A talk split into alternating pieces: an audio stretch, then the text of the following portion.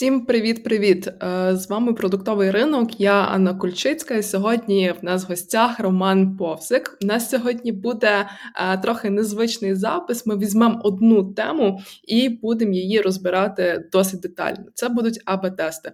Роман, привіт. Привіт, привіт, Анна. Е, розкажи трошки перед цим про себе. Ким ти працюєш? Як це все сталося, що ти почав там працювати, і чому ми з тобою говоримо про АБ-тести сьогодні? Угу. Е, Я працюю продуктовим аналітиком. Компанія називається Bini Games, Це харківська gamedev компанія. Можливо, там раніше вона називалась Bini Bambini. Можливо, там більше люди чули її під таким під такою назвою. Е, Компанія створює мобільні додатки, розвиваючі для дітей дошкільного віку, в яких вони там вивчають літери, цифри, малюють. От якраз я працюю в команді, яка переважно відповідальна за додатки пов'язані з малюванням. Е, до цього до да, це моя перша робота в дата-аналітиці, перша робота в IT. Там наприкінці літа буде два роки, як я працюю аналітиком. До цього я працював в діджитал-агенції як проджект менеджер, і в якийсь момент, там сім років працюючи в комунікаціях, я зрозумів, що мені хочеться все-таки рухатися кудись далі. Е, Оскільки я там те, що називається датагік, тобто не знаю, я там починаю бігати, там відразу вимальовую собі графіки, і там як я пробіг цей тиждень, той тиждень і так далі, там трекаю сон і так далі. Я зрозумів, що ну, мабуть. Найпростіше буде це для мене дата-аналіз. Спочатку думалось data science, але, типу, дата-аналіз виглядав як щось більш реальніше. І там звільнився, закрився вдома, три місяці вчився, вчився і, зрештою, там отримав офер. І зараз уже от там буквально ну, в дата-аналізі є там різні спеціальності. Зараз там більше року працюю саме як продуктовий аналітик, тобто безпосередньо відповідаючи за певні продукти, там за певні наші додатки. Угу. Тебе дуже великий досвід за бетестами саме, так? Ну, розвиток продукту, розвиток онлайн-продукту це додаток, чи це якийсь там веб-сайт, який теж є продуктом для компанії. Він, по суті, в більшості випадків, якщо це B2C маркет, він неможливий без АБ-тестів. Бо ми яким чином ми можемо покращити продукт. Е, тобто ми можемо його просто, ну, в нас є якась ідея, гіпотеза, ми можемо її там розкатати на ну, відразу на всіх 100% користувачів. Але якщо цей продукт успішний, то є ризик, що та та фіча, яку ми придумали, вона тільки ну, може погіршити все, а не покращити. І для того, щоб зменшити цей ризик, для того, щоб іти такими ітеративними кроками, от найкраще, як на мене, АБ-тести. І тому ми їх застосовуємо. І ну і в принципі це вже хороший стандарт індустрії працювати з АБ-тестами, тому що це треба бути дуже впевненими в собі, дуже мати багато досвіду для того, щоб ну, робити фічу і запускати її на всіх відразу. Мені здається, що це ну неможливо. І ми бачимо, що навіть найбільші компанії там з продуктами, там з великим досвідом, все одно вони користуються АБ-тестами, тому що це ну ти не можеш знати краще за свою аудиторію там не знаю 100 тисяч твоєї аудиторії, яка там прийде за певний період часу, вони ну проголосують за твої дії набагато краще. Ну за за твою фічу набагато краще, ніж ти скажеш, просто тикнеш пальцем і скажеш, робимо так, а не інакше. Ти цілком правий, але знаєш, мені здається, що дуже в нас зараз ще не зовсім зрінулий ринок продакт менеджменту в Україні, і дуже часто е, продукти не знають або як правильно їх запускати, або продакт працює сам в команді і трохи боїться це робити. Тому класно би от сьогодні зануритися в такі більш деталі, та uh-huh. щоб люди не боялися тестів, щоб вони могли пробувати експериментувати і все таки перевіряти свої гіпотези на реальних користувачах, а не на. Е, скажімо так, стейкхолдерах, там тільки членах команди і так далі. Е, є є два підходи. Да? Є підход HIPPO, highest paid person opinion. Тобто людина з найбільшим з найвищим статусом, там, швидше за все, найвищою зарплатнею і найбільшим роками досвіду. Тобто, скоріш за все, ця людина досвідчена, її будуть слухати, і вона скаже, там, от робимо так, а не інакше, і і роблять. Інший підхід data-driven, коли ну, типу, ми орієнтуємося виключно на даних, виключно на тому, що нам каже аудиторія, як вона там своїми діями це все показує. Ну і в довгостроковій перспективі завжди data-driven підходи перемагають підходи хіпо. І от ну, компанія має рухатися від хіпо, тому що ну, значить, на початку в тебе може не бути великої кількості аудиторії, тобі буде важко там застосувати там ці АБ-тести. Але ну, типу, спочатку будуть швидше за все рухатися на на основі там гіпотез, на основі рішень людини, яка все ж має досвід. Але поступово поступово потрібно рухатись до, до data-driven. Мене таке питання одразу. Дивись, на АБ-тестах по суті не все можна перевірити. От що можна перевіряти на АБ-тестах і що не вийде. Ну, е, дивися, є е, Дмитро Волошин, CTO Преплі. У нього, в принципі, моє знайомство з АБ-тестами якраз почалося з його вебінару. Ну, от якраз коли я звільнився, коли я почав там дивитися, що потрібно знати в аналітиці, і там дуже часто е- з'являлося там знання АБ-тестів. Що таке АБ-тести? Я ну, працював з Фейсбук рекламою, там рекламний кабінет. Я знаю, що там АБ-тести, але ну переважно ну це ти запускаєш кілька креативів, машини навчання рекламного кабінету визначає, який найбільше подобається аудиторії, і він по суті ну все робить за тебе. Тобто, ну там ці АБ-тести дуже відрізняються від тих АБ-тестів, які ну, використовуються в продукт. В цьому якраз е, вебінарі Дмитро Волошин і пояснює, е, ну показує на прикладі Преплі а вони це взяли з підходів Booking.com, де вони перевіряють ну майже все. Тобто будь-яку найменшу зміну вони намагаються там, вони інший там алгоритм ранжування, там ну зрозуміло само собою, що юзер інтерфейс, е, там тексти, ціни і так далі, все можна перевіряти АБ-тестами. Е, Загалом, ну в моєму баченні, е, є два дві змінні, які ну, визначають те, чи можете застосовувати АБ-тест чи ні. Перша зміна це кількість аудиторії. Тому що, щоб провести АБ-тест, щоб його результати там були могли набрати якусь статистичну значимість, тобі потрібна певна кількість аудиторії. Є спеціальні онлайн-калькулятори, якими ти розраховуєш там цю цю, цю вибірку. І ти дивишся, скільки тобі там в тебе є. Наприклад, ти розумієш. Ну а друга е, змінна це гіпотеза наскільки сильна твоя гіпотеза, наскільки вона може дійсно вплинути на продукт в позитивний чи в негативний бік, тому що ну все все буває. І е, по суті, ти знаючи, ну приблизно прикидуючи е, можливості цієї гіпотези вплинути на продукт. Наприклад, там ми розуміємо, що в нас конверсія там 8%. А наша нова фіча може підвищити цю конверсію на 10% відносно 8%, тобто зробити її 8.8.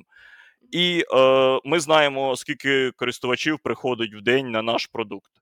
І з допомогою онлайн-калькулятора ми дивимося, скільки нам користувачів потрібно в кожен із цих варіантів. І, наприклад, якщо в нас на день приходить 10 тисяч користувачів, а нам онлайн-калькулятор каже, що для статозначимості нам потрібно півмільйона користувачів, ділимо одне на інше і розуміємо, чи готові ми чекати таку кількість днів е, для того, щоб це перевірити АБ-тестом. Інакше, якщо в нас немає потрібної кількості аудиторії, якщо в нас немає сильної гіпотези, або ну, гіпотеза там дає е, дуже маленький приріст, то ну перевірити теоретично можна, але питання, скільки днів це займе. І, наприклад, той же Firebase він дає змогу запустити тест, ну, щоб він тривав 90 днів. Все. Тобто, от якщо в тебе більше там 90 днів показує, то ну ну принаймні там Firebase ти це не зробиш. Типу, в мене є гіпо... ну, там я час від часу прораховую е, вибірки, які потрібні, щоб протестувати ту чи іншу гіпотезу. Одна з гіпотез 30 років потрібно чекати на АБ-тест. Ну, ясно, що ну, ніхто не буде там його запускати. Інше питання, що інколи все-таки такі тести запускаються, тому щоб отримати нове знання.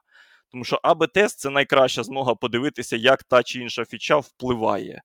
Тому що ну, ти порівнюєш два варіанти, вони, ну, зазвичай два варіанти, вони е, перебувають ну, в однаковому, тобто однакові чинники впливають на на ці обидва варіанти. Бо можна запустити тест лінійно, Типу, наприклад, там два тижні mm, в нас був Б, да, старий варіант, два тижні новий варіант. Але питання в тому, що за ці два тижні вони абсолютно різні.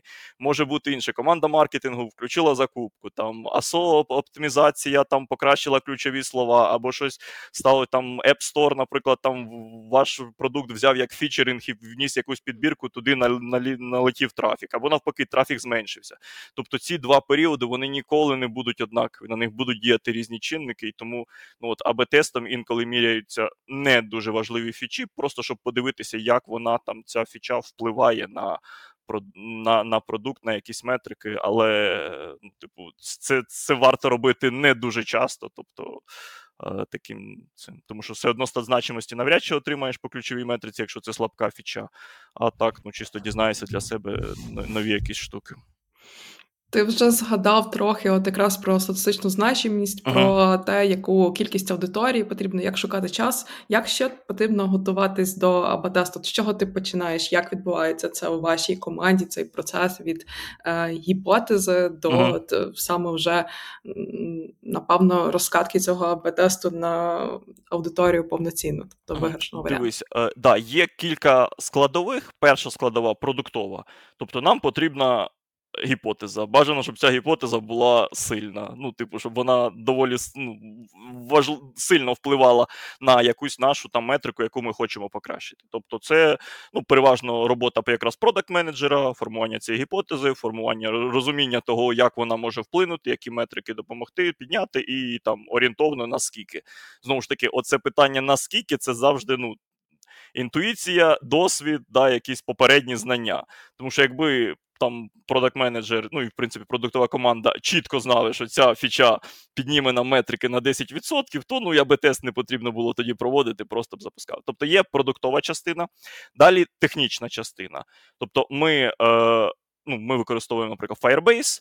Там є поняття е, remote config. Тобто, теоретично ми можемо будь ну, типу, якщо ми наперед ви там проговорили це і зробили технічну імплементацію. Ми, Я можу, да, як аналітик на продукт, якусь фічу включати, виключати, там змінювати якісь тексти, тобто безпосередньо впливати на те, як виглядає продукт для певного сегменту, там не знаю, для певної країни, там чи е, на якій сесії користувач заходить, дивиться продукт і так далі. Тобто мені вже для цього, якщо ця технічна імплементація була зроблена наперед, мені для цього вже потім розробник не потрібен. Я можу сам, типу, міняти якісь моменти, якраз продумуючи нову фічу, ми розуміємо розуміємо, що ми нам потрібно вміти її включати і виключати, бо інакше ми не проведемо АБ-тест, щоб в одному варіанті фічі не було, в другому варіанті фіча була. Це технічна. Ну, по суті, це треба завчасно дуже зробити, так? Якщо це говорити коли про ти мобайл... фічу ще тільки думаєш, коли ти тільки думаєш, коли ти прописуєш, як вона має бути, то вже в кожному документі є у нас аналітична частина, де я прописую, які мені потрібні ці ремоути, тобто ця логіка змін. І, в принципі, якщо це якась фіча нова, які мені потрібні івенти. Тому що мені цю фічу ще потім її ефективність потрібно буде оцінити. А якщо вона там не, не, не пророблена івентами, то ну, типу, я ж не зрозумію нічого. Це друга частина, тобто продуктова, технічна, і третя, якраз безпосередньо моя аналітична. Тобто, перед тим як запускати тест, я прораховую знаючи, який вплив вона може зробити, ну приблизно розуміючи, да, який вплив вона може зробити там на ключову метрику, я прораховую яку кількість, ну, типу, вибірку на цей тест, і, грубо кажучи, скільки тижнів триватиме цей АБ-тест. І е, ну, і розуміння ще є, плюс скільки, якщо це якась метрика пов'язана з грошима, орієнтовно, скільки вона може нам принести доходу в, плюс. І потім ці е, гіпотези, вони, ну, по суті, як рейтинг. Тобто гіпотеза з реальними кількістю тижнів чи реальною кількістю днів, які триватиме АБ-тест, і гіпотеза, яка ну, принесе максимально вигоди е, в результаті, якщо вона буде успішною, ну вона буде топом. І по суті, ну. Чергу того, як як саме, які саме гіпотези ми тестуємо, якраз і має визначати оце, оцей рейтинг.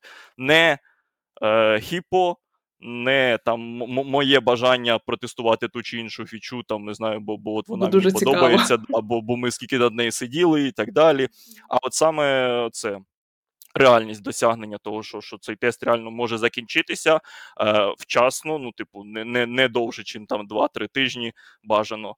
Е, і принести якийсь позитивний результат, і цей результат буде статзначимий. Тобто ми чітко розуміємо, що це не може бути вип... Тобто, в чому різниця да, між випадковістю і статзначимістю?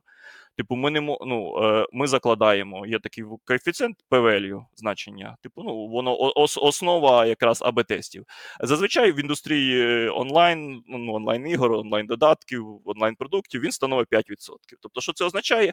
Ми говоримо, що.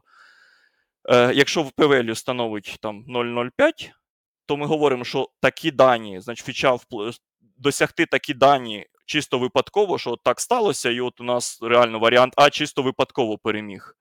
Е, може, Це може бути лише в одному випадку, ну, в 5% випадків, в одному випадку із 20. Да, це ризик, тобто теоретично кожен 20-й тест, де ніби у нас виграє наша фіча, насправді може бути вона і не виграє.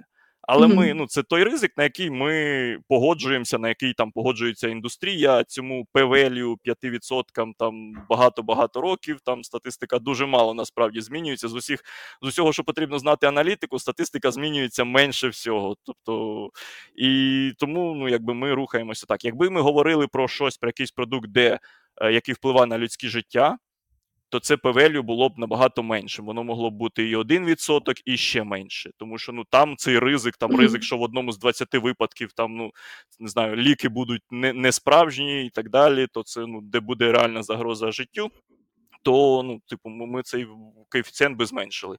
В даному випадку зазвичай там 1 до 20 окей, е, годиться, поїхали. Тобто угу. три три частини: да, продуктова, технічна і аналітична.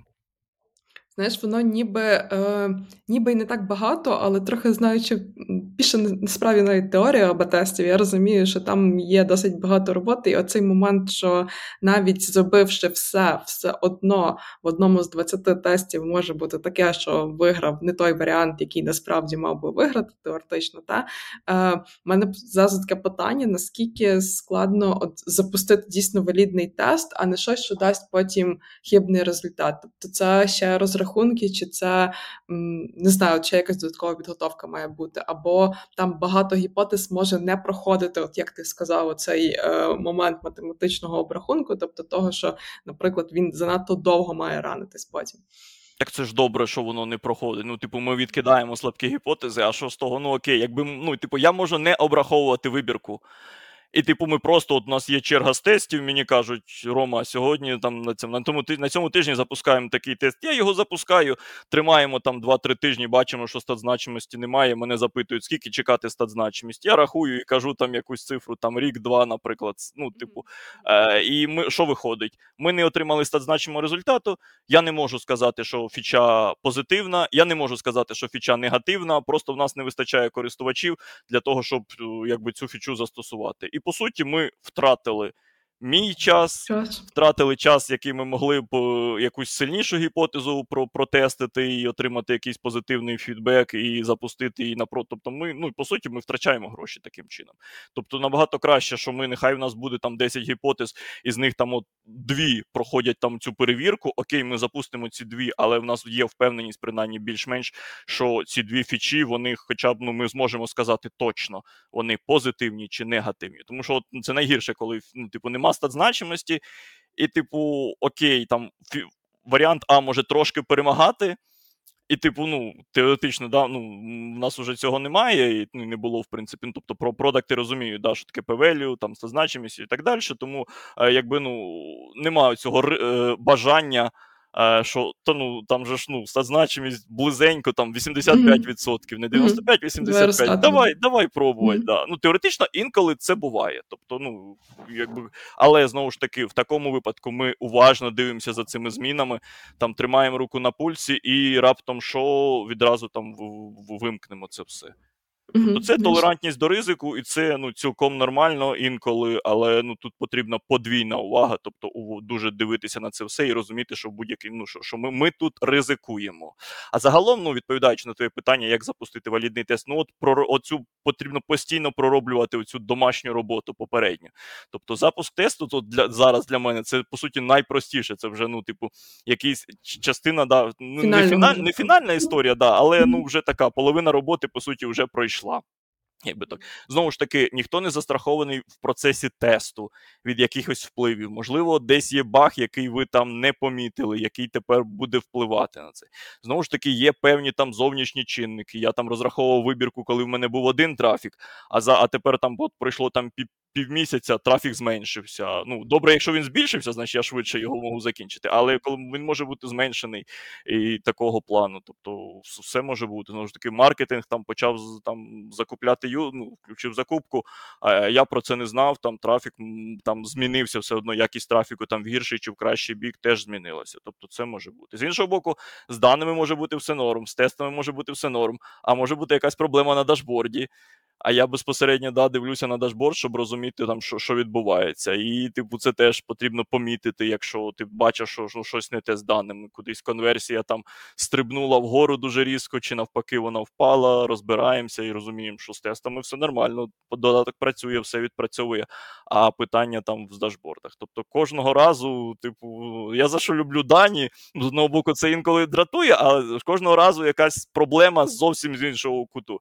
І те, що ти там, от, ну перестрахувався від чогось одного, не означає, що що десь з іншого боку може щось статися, що що змінить твої твої результати. Тому що тут, ну, по суті, ми ну, ці два варіанти вони мають бути ну майже. Тобто є якась одна бінарна зміна, тобто щось одне десь включено, десь виключено, або там один там один, тобто зміна в ідеалі лише одна.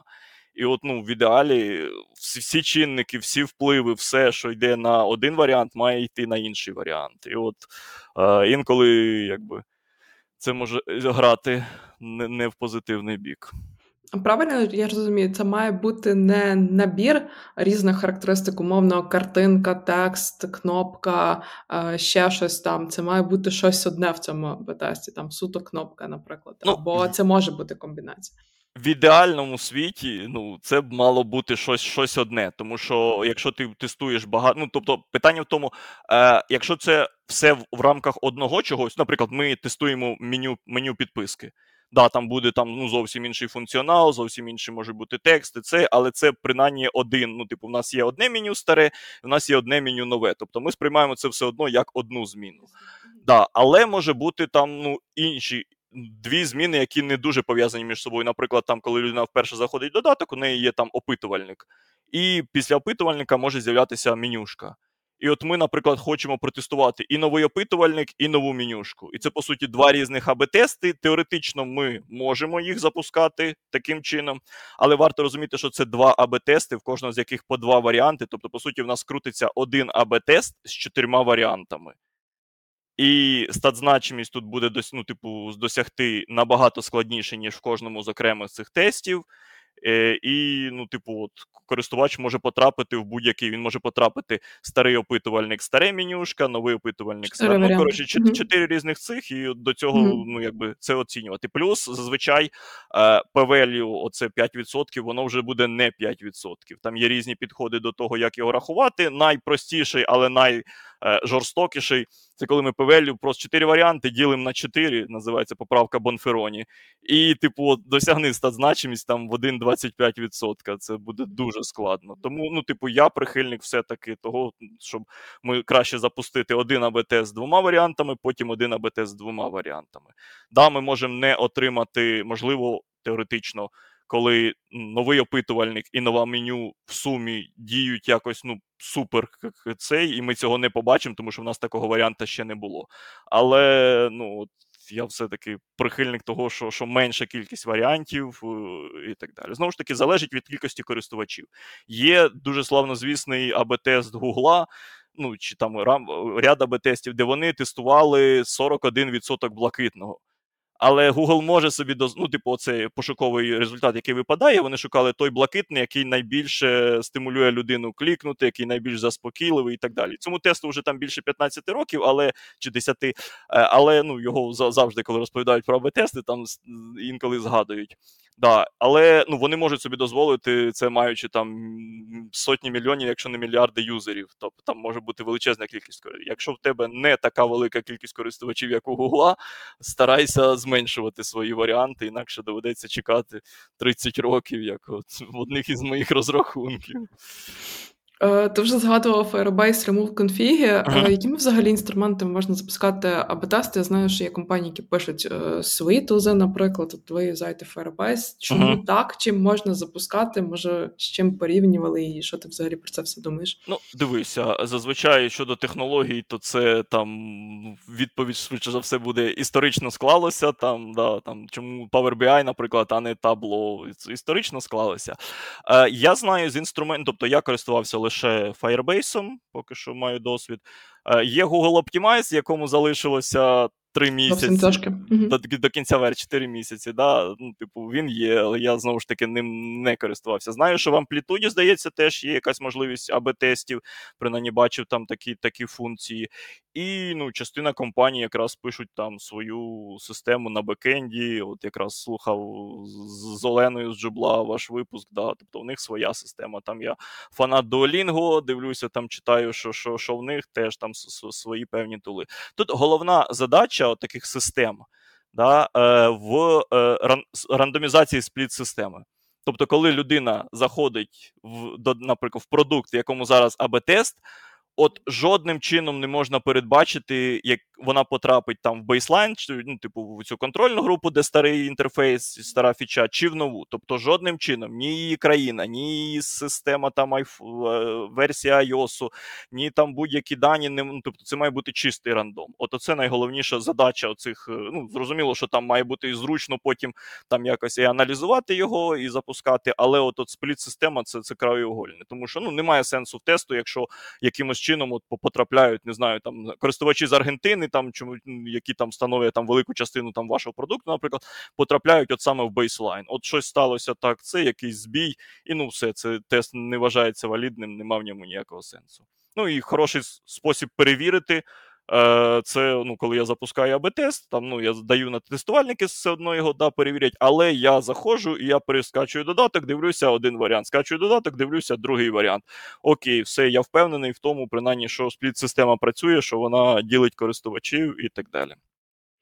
Як ти вчив Firebase, тому що ти свічнув все відносно недавно. Uh-huh. І ну, от в мене був такий самий досвід, не знаю, я тупо не знайшла нічого кращого, ніж вичитати всю їхню документацію, подивитися ці всі відоси. Тупо не було якогось такого класного курсу по мобайлу.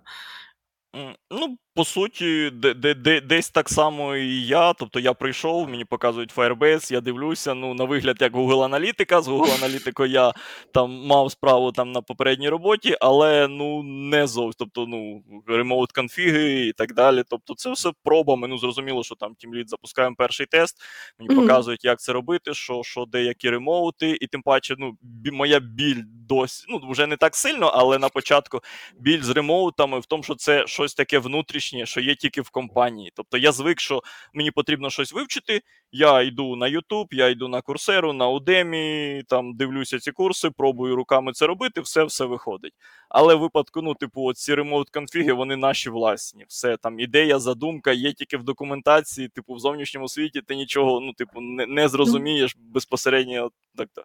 І, Але ну, от, розбираєшся, пробуєш, там набиваєш гулі і так далі, але рухайся. Да, З Firebase, тобто, ну, те, що є, це якісь відео там по 2-3 хвилинки, де де але взагалі розповідають, як який Firebase класний, як там можна робити АБ-тести, просто малюнками якимось там граф, інфографікою. І ти такий дивишся, типу, як це мені допоможе взагалі? Типу, да, це це ну, тому, що... дивились. Да, да, тому що там ну, з іншими інструментами ну, для аналітика там SQL, Power BI, і, там ну, куча, купа, купа ресурсів, mm-hmm. купа курсів, типу сотні. Купа індусів. Вчи, да, вчи що завгодно. А от да, от Firebase це така штука, яка дуже. Дивно насправді так склалося. Я не uh-huh. знаю, мені мене дуже здивувало, що не було якогось такого навіть можливо, якогось такого діпдайву у мобайл, типу, пояснити, от навіть верхньорідна, от всю історію розібрати Firebase і що ж, ну, типу, але Хто... напевно чомусь так склалося. Мабуть, тому що ну знову ж таки, от ну там за, запустити там свій курс по Firebase. Якщо ти знаєш там от свої ремоути, свої івенти, ти не mm-hmm, можеш їх mm-hmm. показувати. Там створити якийсь пробний додаток, що, що, щоб це все про ну, типу, на основі нього показувати, розповідати. Ну, це купа зусиль, купа ресурсів і, і так далі. От, Не знаю ну, щодо цього моменту. Ну, Google аналітику показують, завжди показували. AdWords ну, завжди показували, рахую, платні рекламні кампанії uh-huh. теж. Тому, хоча то легше насправді та, ніж якийсь додаток, але так, цікаво воно виходить.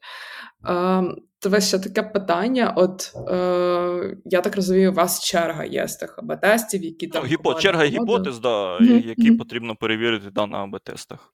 Чого не запускати одразу?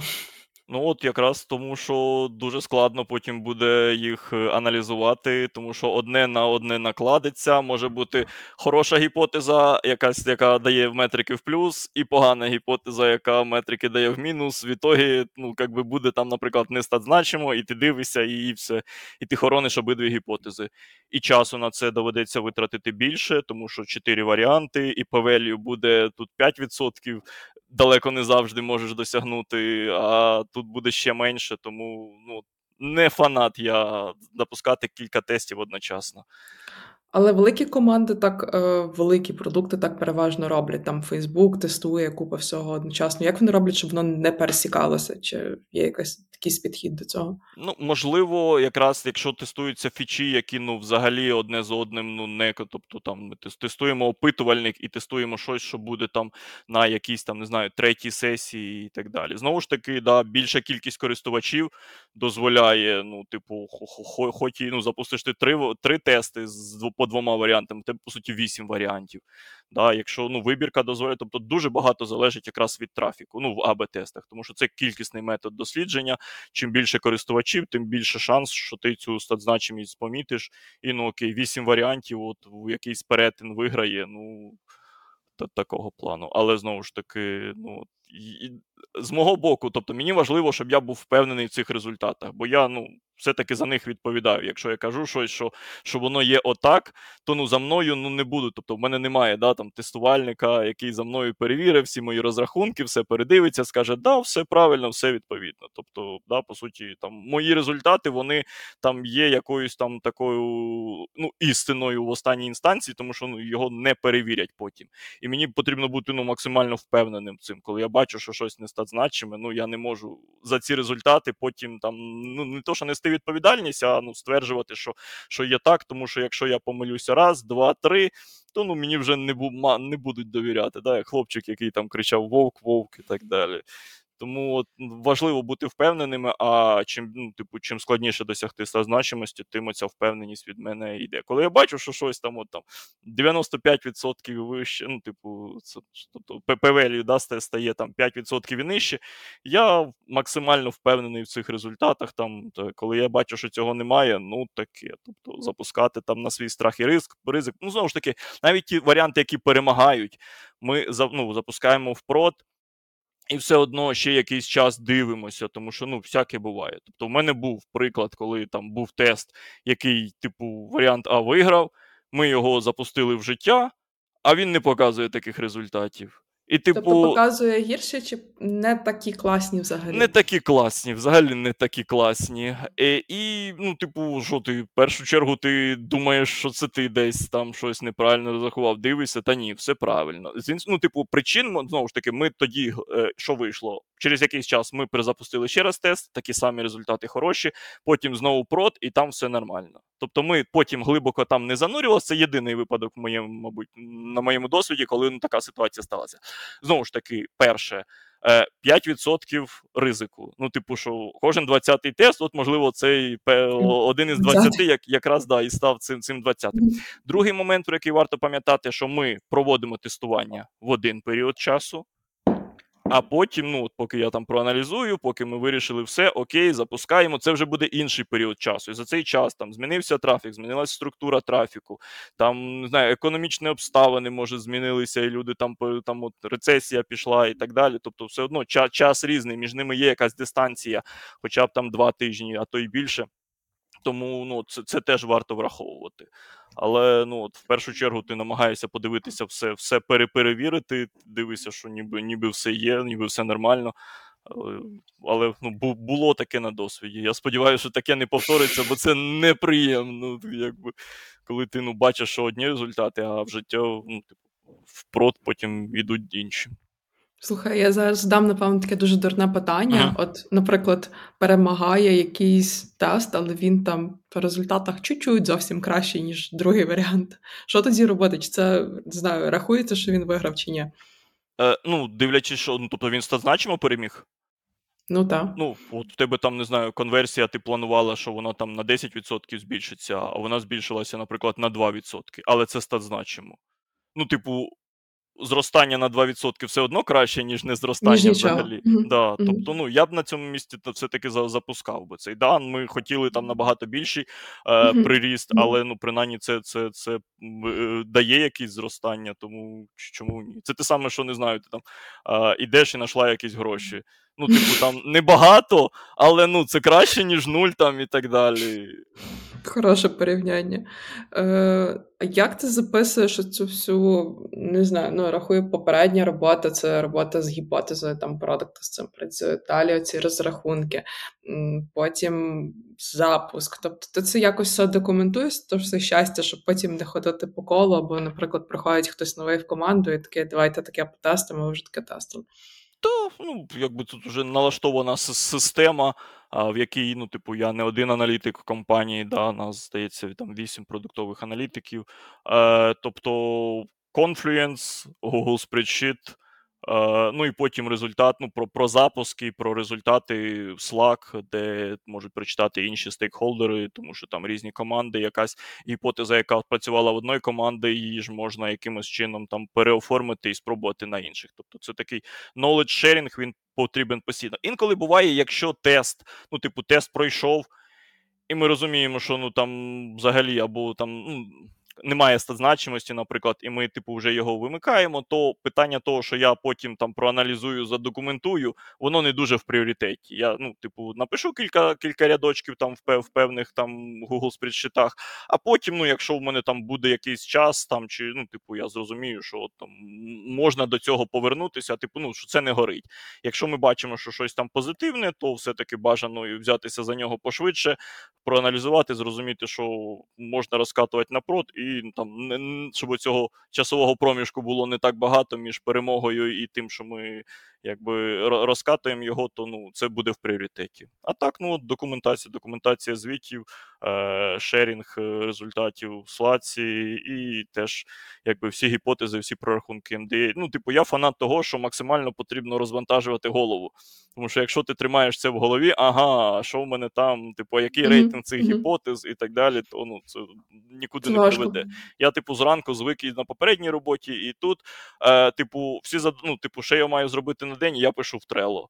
Типу, ніхто не вимагає, ніхто на нього не буде дивитись. Ну, типу, там джира само собою, але от для мене важливо трело, тому що ну, от я маю там о 9 ранку вивантажити все з голови, і потім задаю цей про проробити все, що я хотів сьогодні зробити. Те саме ж з документація АБ тестів. Тобто, в голові, чим більше буде в голові, а не в яких зовнішніх носіях, тим важче буде голові працювати протягом дня. У мене така сама штука, я мушу записувати всі нагадування, правда, ну не в Trello, а просто в нотатки, бо вони uh-huh. синхронізуються телефон Mac, і нотатки, ремайдери, календарі поналаштовувати. Нарешті в мене всі календарі дружать, і вони всі в одному середовищі. Uh-huh. Дуже тішуся з того всього, тому що інакше я точно забуду. Ну, тобто, uh-huh. мені, якщо хтось каже, нагадай мені в телеграмі щось то я в той момент ставлю ремайдер прямо в тому чаті в Телеграмі, і типу потім це відправиться. Так само в Slack можна зробити відкладні повідомлення і і чор з тим всім, а не тримати голові. Я люблю в Телеграмі якраз моя улюблена фіча, це оце відкладені повідомлення собі. Це як лист. Да, я інколи да. пишу там на рік на рік вперед собі, там от, повернутись там до цієї книги, там чи передивися цей курс, бо ти не дуже його добре зрозумів, і зараз, ну, типу, краще ще, бо я буває таке ловлю на собі, типу, ну, коли я там от вивчав якісь моменти, як тільки прийшов працювати аналітиком, то ну, от ті ж самі АБ-тести. Типу, є на Udacity шикарний курс там 2015 року, безкоштовний від двох інженерок Гугла про АБ-тести. Його якраз я від вебінару Дмитра Волошина дізнався. І, типу, я дивився його, коли тільки-тільки от прийшов в компанію, тільки-тільки, типу, от почали запускати ці АБ-тести. Ну і типу, як щось зрозумів, щось не зрозумів. Коли я дивлюсь його зараз, там, от після там півтора року досвіду з цими АБ-тестами, я зовсім по-іншому його сприймаю. І я ловлю себе на думці, що інколи деякі штуки там, коли ти дивишся вже їх після того, як отримав якийсь практичний досвід, ну от зовсім все по-іншому йде. Те ж саме зі статистикою. Одна справа, коли я її вчив, щоб отримати офер, інша справа, коли я її там деякі курси там вчу зараз, для того, щоб ну, глибше зрозуміти якісь процеси, і ти ну, взагалі такий, ого, ти ж ніби ті сам, ту саму книжку читаєш, а зовсім по-іншому її тепер сприймаєш. Так, так. Блін, мені ж так соромно, я то все вчила в універі. Ну, не все фактично, але в нас цей кусок був. Я така, боже, ну нащо воно мені, типу, в житті кого чорта? А потім як почала типу тестувати, а, а от куди воно може зааплайтись. Така думаю, окей. До речі, це, якщо цей можеш, то цей же ж якраз да, в тему е, вебінару цей Дмитра Волошина, він, в принципі, називається АБ-тести, або як статистика з універу допомагає розвивати успішні it продукти Тобто він якраз на тому і орієнтується. Ну, Показує, mm-hmm. що те, що ви вчили в університеті, насправді, ось ми там в преплі, ось ми взагалі там це використовуємо там це ж саме p це ж саме статзначимість, тест студента і так далі. Слухай, ми можемо розшарити і лінку на цей вебінар, бо я його не бачила. І курс, і, і курс по АБ-тестам теж по Прикольно. Я не думала, просто знаєш, такий підбір. Е, Звичайно, я та, я лежу і на Udemy, і на Курсеру, але я переважно дивлюся щось новіших років. Ага. Того, тож мені щось здається, що люди вже щось нове класно зробили. і Я навіть старі курси ну, не дивилася, чесно. В тому то ж і справа, що от якраз те, що стосується статистики, Та, тобто тому... є такий там критерій студента, його там на початку ХХ століття, mm-hmm. ну, типу, е, людина працювала науковцем в компанії Guinness. Але оскільки ну, там Гіннес не дуже хотів, щоб е, наукові розробки Гіннеса публікували, то він під псевдонімом там студент. І, типу, ну, цьому цьому підходу Де, по суті, не більше ста років, але ну, його до сих пір юзають там в АБ-тестах і так далі. Тому Статистика дуже повільно розвивається. Ну і це добре, в принципі, тому що ти можеш взяти там підручник, якому там років 20, і ну нічого не змінилося. І все одно ти там там медіани, середні, квартилі, квантилі, розмахи, е, аутлайери, mm-hmm. все те саме. Типу, це єдине, єдина наука... викладання, мені здається, тому ну, що. Можливо. Тобто, коли питають, там, от, що почитати там по дата, ну, типу, з дата-аналітики, от я не можу порадити книг, тому що ну, вони застарівають. А от по статистиці залюбки, ну, типу, тому що там нічого, ну, якби все все актуальне залишається. Ну і курс якраз е, і стосується саме статистичної, саме теоретичної основи АБ-тестів. Тому, ну, типу, те, що він 2015 року, нічого Ніяк не змінилось. Не Прикольно. Е, Розкажи якісь, можливо, крім того, що ти розказував ситуацію, коли тест після розкатки не показав такі класні результати. А може в тебе ще якийсь був такий факап, який може стати з кар'єри? Ну, по суті, це найбільший, мабуть, із того, що було. Тобто, от ми ну, типу, якщо ми рухаємося оцим фрейворком, да, та певним алгоритмом, що ми спочатку робимо це, потім це, потім це, то ну це врятує нас від ризику, що що може бути якийсь факап. Да, Якщо ми там ми не завжди прораховували вибірку, там да, ми по суті до цього, ну і кожна компанія там да, доростає в свої, в своїй там зрілості, що от ми тепер робимо так, тобто, рахуючи вибірки, ти не проводиш купи непотрібних тестів, які ну по суті там. Твої втрачені е, не роки, ну години, да, втрачені можливості там для компанії і так далі. Типу, да, да, є толерантність, ну це те, що я говорив, толерантність до ризику. Тобто інколи можемо можемо запустити фічу, яка не показала статзначимість, і, типу, якщо дивишся, що ну ні, ну от, ця ідея не все-таки не проходить і на проді, швиденько його виключаєш і там відновлюєш до до, до старого. Тобто таке інколи ну, буває таке, що там запускаєш АБ-тест, а там був баг, а ти цей баг не помітив.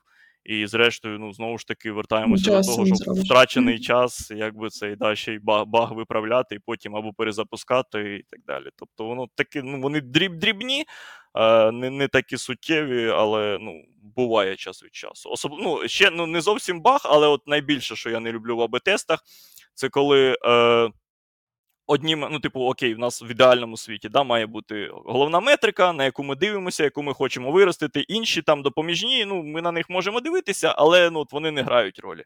Але може бути таке, що головна метрика не виросла а якась допоміжна виросла. І ти, ну, типу, думаєш, і що з цим робити? Типу, відкидати, тому що ну, ми ж домовилися, що головна метрика має бути ключовою, а з неї нічого не сталося. А допоміжна, а ми ж не домовлялися на неї дивитися. Тобто є ще Але може аналіт... бути, що головна визначена неправильно, якщо.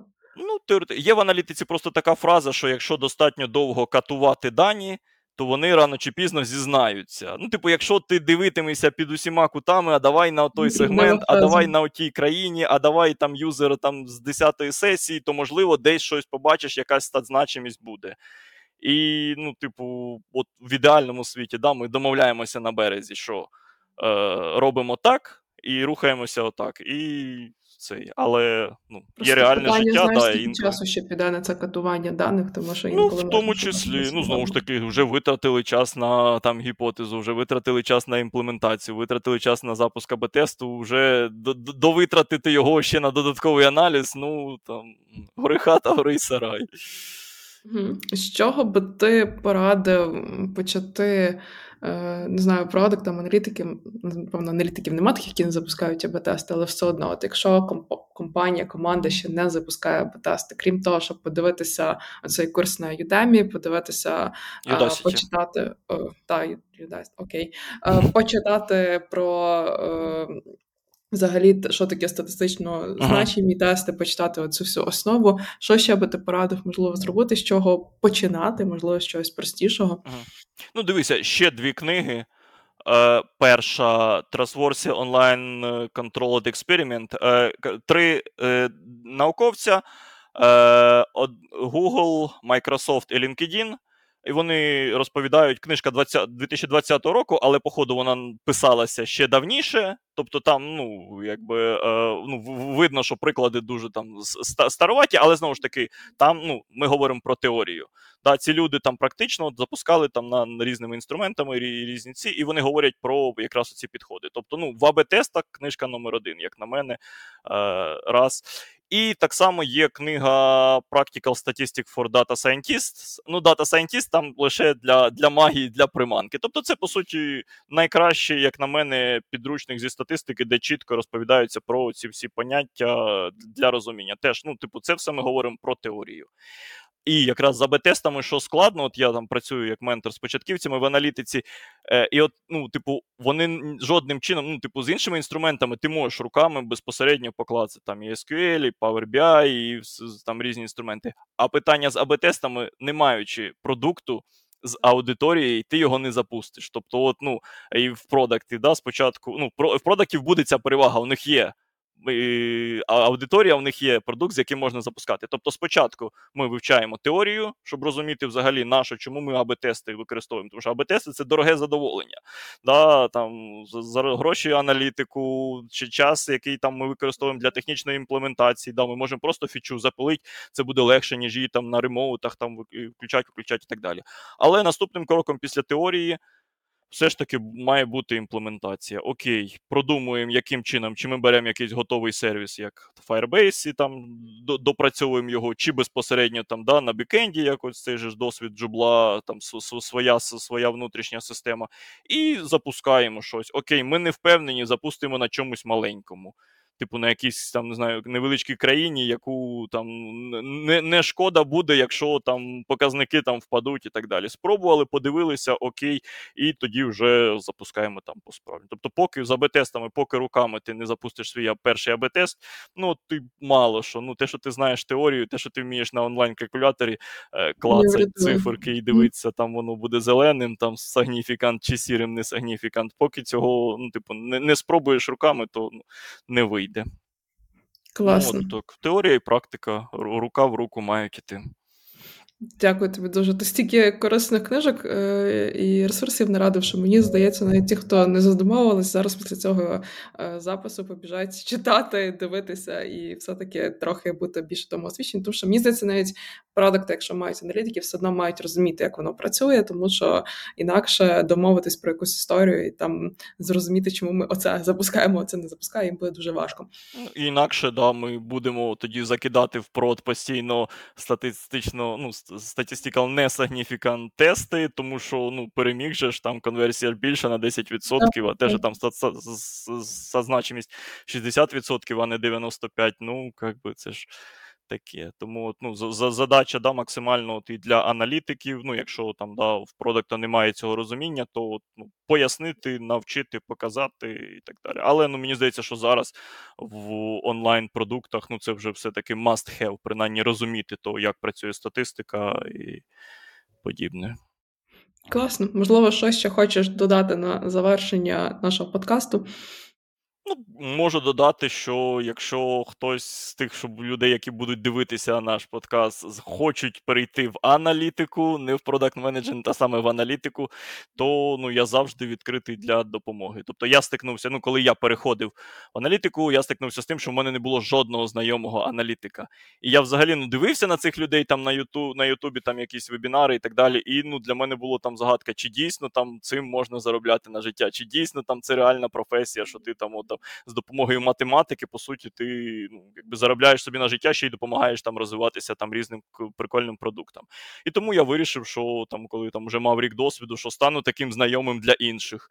І, типу, ну, є люди, да, які там от теж може думають про це, дуже хочу, хочуть це, але чомусь не наважуються, бояться, не впевнені. Їм здається, що це ти цілий день в Excel сидиш, там таблички клацаєш, перебираєш колоночки і так далі. Тому, якщо в принципі хтось хоче рухатися в аналітику, то знайдіть мене в LinkedIn, напишіть мені, ми з якимось вечором зустрінемося, поговоримо і так далі. Інколи навіть і продакти пишуть, ну але ну я відразу там попереджую, що я тут не спеціаліст, я працюю з продактами, але це ну не значить, що я фаховий саме в продакт менеджменті. Тобто там це ще зона для мого росту, для, для навчання майбутнього.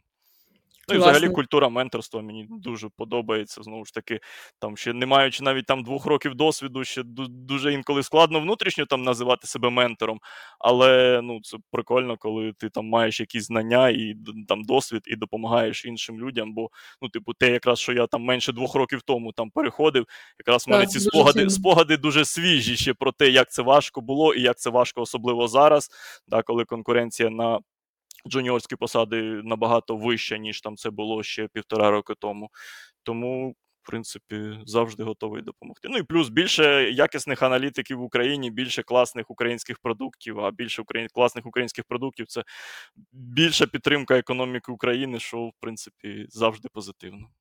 Супер, дуже дякую за твою позицію, за те, що готові так ділитися знаннями, і за цей крутий випуск. Мені було особисто дуже цікаво. Я для себе теж піду переглядати, перечитувати. І дякую тобі за подкаст. Дякую, що запросила.